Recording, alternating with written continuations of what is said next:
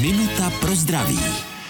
Mnoho lidí namítne, že by rádi jedli zdravě a pravidelně se hýbali, ale že jim to nejde, protože mají slabou vůli. Dá se s tím něco dělat?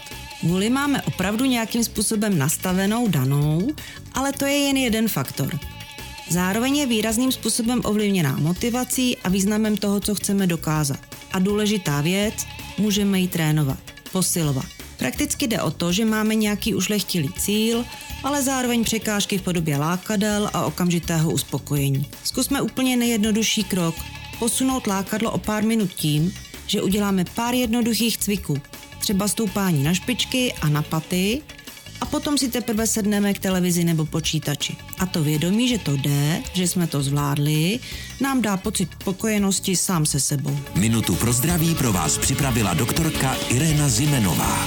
Věnujte denně minutu svému zdraví.